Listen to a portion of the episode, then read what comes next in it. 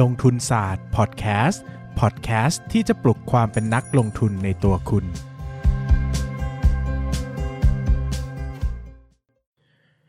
สวัสดีครับยินดีต้อนรับเข้าสู่รายการลงทุนศาสตร์พอดแคสต์รายการที่จะชวนทุกคนมาพัฒนาความรู้ด้านการเงินและการลงทุนไปด้วยกันวันนี้นะครับก่อนจะเข้าเรื่องก็โฆษณานิดนึงนะครับจะได้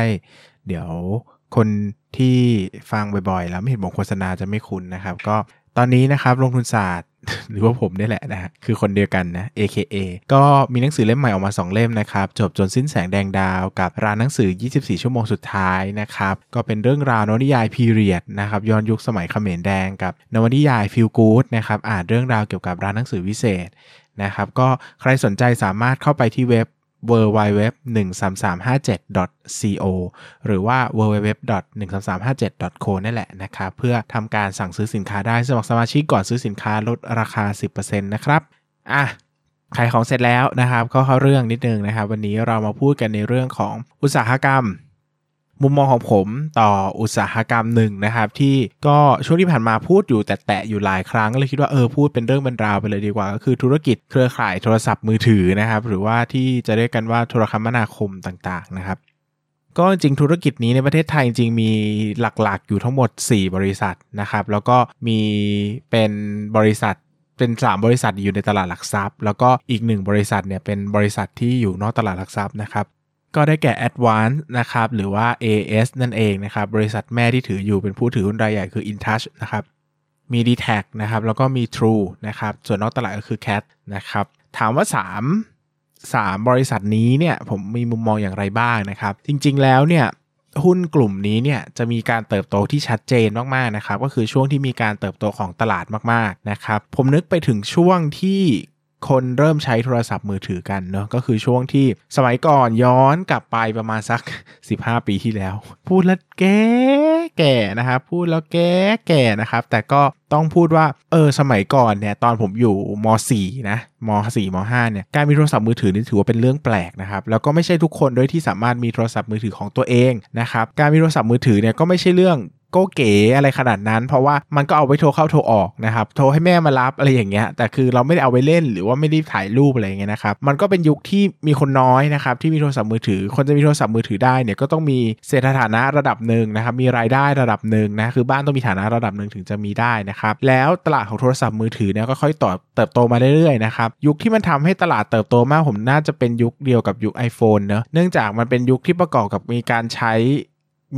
ช้ตัวเขาเรียกว่าอะไรอ่ะ 3G นะครับมีการทำแบบอินเทอร์เน็ตไร้สายที่เป็นสัญญาณที่เร็วมากขึ้นนะคนใช้สะดวกมากขึ้นประกอบกับ iPhone เนี่ยมันเป็นเหมือนสารพัดเครื่องอิเล็กทรอนิกส์ในเครื่องเดียวเนอะก็เปรียบเสมือนคอมพิวเตอร์เครื่องเล็กๆเลยนะครับมันก็ทำให้คนใช้กันเยอะมากนะครับจากจำนวนคนใช้ที่ไม่ได้เยอะนะครับหมายถึงว่าจำนวนเบอร์ต่อหัวประชากรไม่ได้เยอะเนี่ยจนปัจจุบันเนี่ยจำนวนเบอร์ต่อหัวประชากรเนี่ยเกิน1ไปแล้วนั่นก็หมายถึงว่าโดยเฉลี่ยเนี่ยคน1คนใช้เบ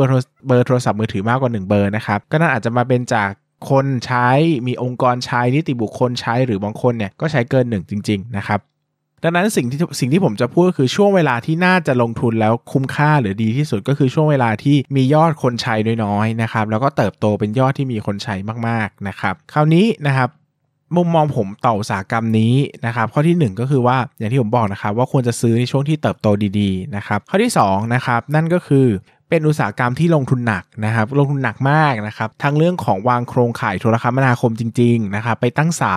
เนาะคือหลายคนอาจจะไม่เห็นภาพนะครับแต่เวลาดูโฆษณาบอกว่าที่นี่ไม่ติดขัดเนี่ยคือเขาต้องไปตั้งเสานะครับซึ่งมันต้องเป็นเงินลงทุนมาปริมาณมหาศาลเนอะรวมไปถึงการประมูลใบอนุญาตแต่ละครั้งนะครับโอ้โหกี่หมื่นล้านนะมันมากมายมหาศาลมากนะครับดังนั้นเนี่ย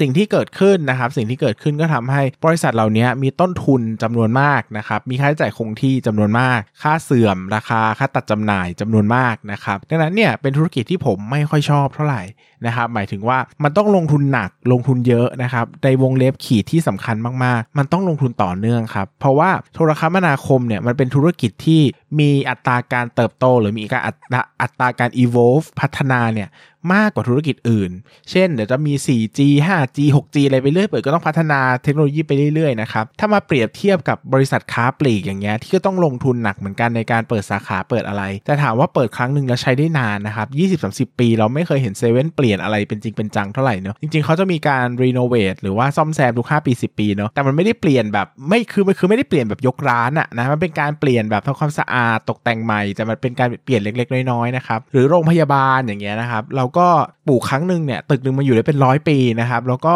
ถามว่าต้องเปลี่ยนนู่นเปลี่ยนนี่ไหมก็ไม่ค่อยนะครับอย่างมากก็แค่ซื้อเครื่องมือใหม่ๆเข้ามาแต่ถามว่าจำเป็นจะต้องมีการรื้อโครงสร้างออกไหมก็ไม่ต้องนะครับแต่ตัวโทรศัพท์มือถือเนี่ยผมว่าตัว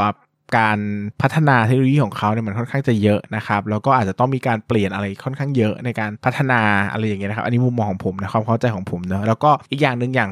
สัมปทานเนี่ยมันก็ต้องประมูลต่อเนื่องเนอะมันไม่ใช่แบบว่าประมูลแล้วก็ใช้ได้ตลอดไปนะครับตัวสัมปทานเนี่ยชัดที่สุดแล้วว่าค่าใช้จ่ายก้อนใหญ่เนี่ยมันมาต่อเนื่องตลอดคือมันไม่มีช่วงที่หายไปเลยหรือว่าจะได้เก็บเกี่ยวกำไรเยอะๆเลยนะครับข้อที่3ครับก็คือตลาดเนี่ยมันมีความเป็นเขาเรียกว่าอะไรนะมีความแข่งขันสูงนะแบบการแข่งขันน้อยรายนะครับแข่งขันน้อยรายเนี่ยคือเวลาเราเจอตลาดแข่งขันน้อยรายคือมีผู้ครองตลาดเนี่ยประมาณแบบ3เจ้าเกิน 70% เนี่ยนะครับก็ให้รู้ไว้ว่าต้องดูว่าแล้วส่วนแบ่งตลาดใกล้เคียงกันหรือเปล่านะครับถ้าอันดับ1ทิ้งขาดเลยยกตัวอย่างตลาดร้านสะดวกซื้อเนาะอย่างเงี้ยสบายชนะง่ายชนะเลยอะไรเงี้ยนะครับก็เป็นธุรกิจที่ดีนะครับสามารถสร้างผลตอบแทนได้สูงเพราะมีความสามารถในการตั้งราคามีความสามารถในการทำกำไรเนาะแต่ตัวอย่างเครือข่ายโทร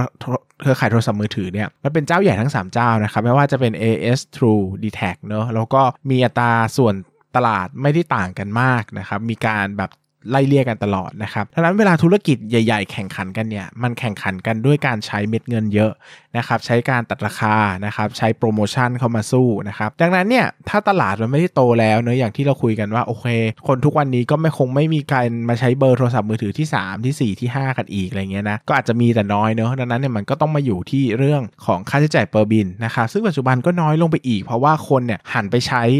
non voice มากขึ้นเนาะจริงๆ voice ก็คือการโทรเข้าโทรออกเนี่ยมันได้เงินเยอะเนาะเพราะว่ามันคิดค่าบริการเป็นนาทีนะครับแต่เดี๋ยวนี้เราก็มีการ line call messenger call เนาะที่มันฟรีนะครับมันก็จ่ายแค่ค่าอินเทอร์เน็ตมันก็ทำให้ไอตัวของ voice call เนี่ยมันดรอปหายไปด้วยนะครับมันก็ทำให้ภาพรวมของอุตสาหกรรมเนี่ย1ก็คือ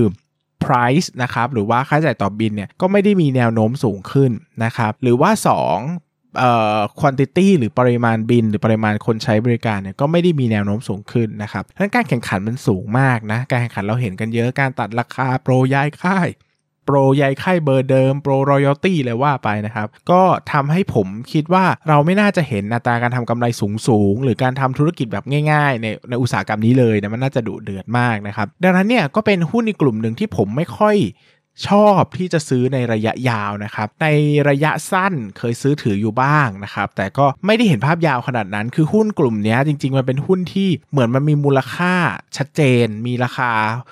มูลค่าพื้นฐานชัดเจนนะครับเวลามันลงมาเยอะๆเนี่ยเราสามารถเข้าไปซื้อได้นะครับแล้วก็จริงๆแล้วเนี่ยถือว่าเป็นหุ้นที่มีความทนทานต่อสภาพธุรกิจสภาพเศรษฐกิจค่อนข้างสูงนะครับเพราะว่าจริงๆแล้วเนี่ยตัวโทรศัพท์มือถือเนี่ยมันเป็นความต้องการพื้นฐานที่คนเรามักจะหลีกเลี่ยงไม่ค่อยได้นะครับหมายถึงว่าเกิดวิกฤตอย่างเกิดโควิด -19 เนี่ยเขาก็ไม่ได้รับผลกระทบมากขนาดนั้นในเชิงภาพ business เนาะแต่ในเชิงงบการเงินคงต้องไปดูกันอีกทีนึงนะครับดังนั้นเนี่ยผมก็คิดว่าถ้ามันลงมาเยอะๆซื้อได้นะครับแต่ซื้อถือยาวนะครับซื้อถือยาวจะได้ไหมนะครับอาจจะได้เหมือนกันเนาะแต่ผลตอบแทนต่อปีอาจจะไม่ได้โดดเด่นมากต้องตอบอย่างนี้ก่อนนะครับคือมันอาจจะมีช่วง correction ที่หุ้นถูกๆปรับมาเป็นราคาหุ้นปกติแบบนี้จะได้กำไรช่วงนี้เยอะแต่ถ้าเราถือต่อเนี่ยกำไรต่อปีหลังจากช่วงนั้นไปเนี่ยมันอาจจะไม่ได้โดดเด่นมากนะครับเพราะว่าอย่างที่ผมบอกไปว่าการเติบโตอะไรต่างๆเนี่ยมันก็ไม่ได้ดูแบบสามารถจะเติบโตได้ง่ายขนาดนั้นด้วยตัว capacity ของตลาดที่มีขนาดค่อนข้างจะชัดเจนนะครับก็เป็นอีกสาเหตุหนึ่งที่ผมไม่ค่อยได้ recommend เท่าไหร่เนอะในการถือลงทุนระยะยาวถ้าจะ recommend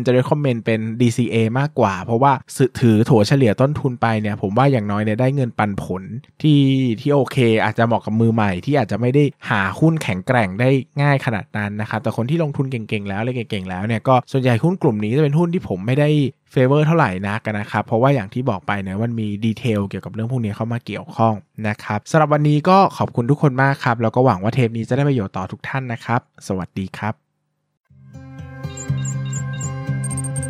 อย่าลืมกดติดตามลงทุนศาสตร์ในช่องทางพอดแคสต์เพลเยอร์ที่คุณใช้แล้วกลับมาปลุกความเป็นนักลงทุนกันใหม่ในลงทุนศาสตร์พอดแคสต์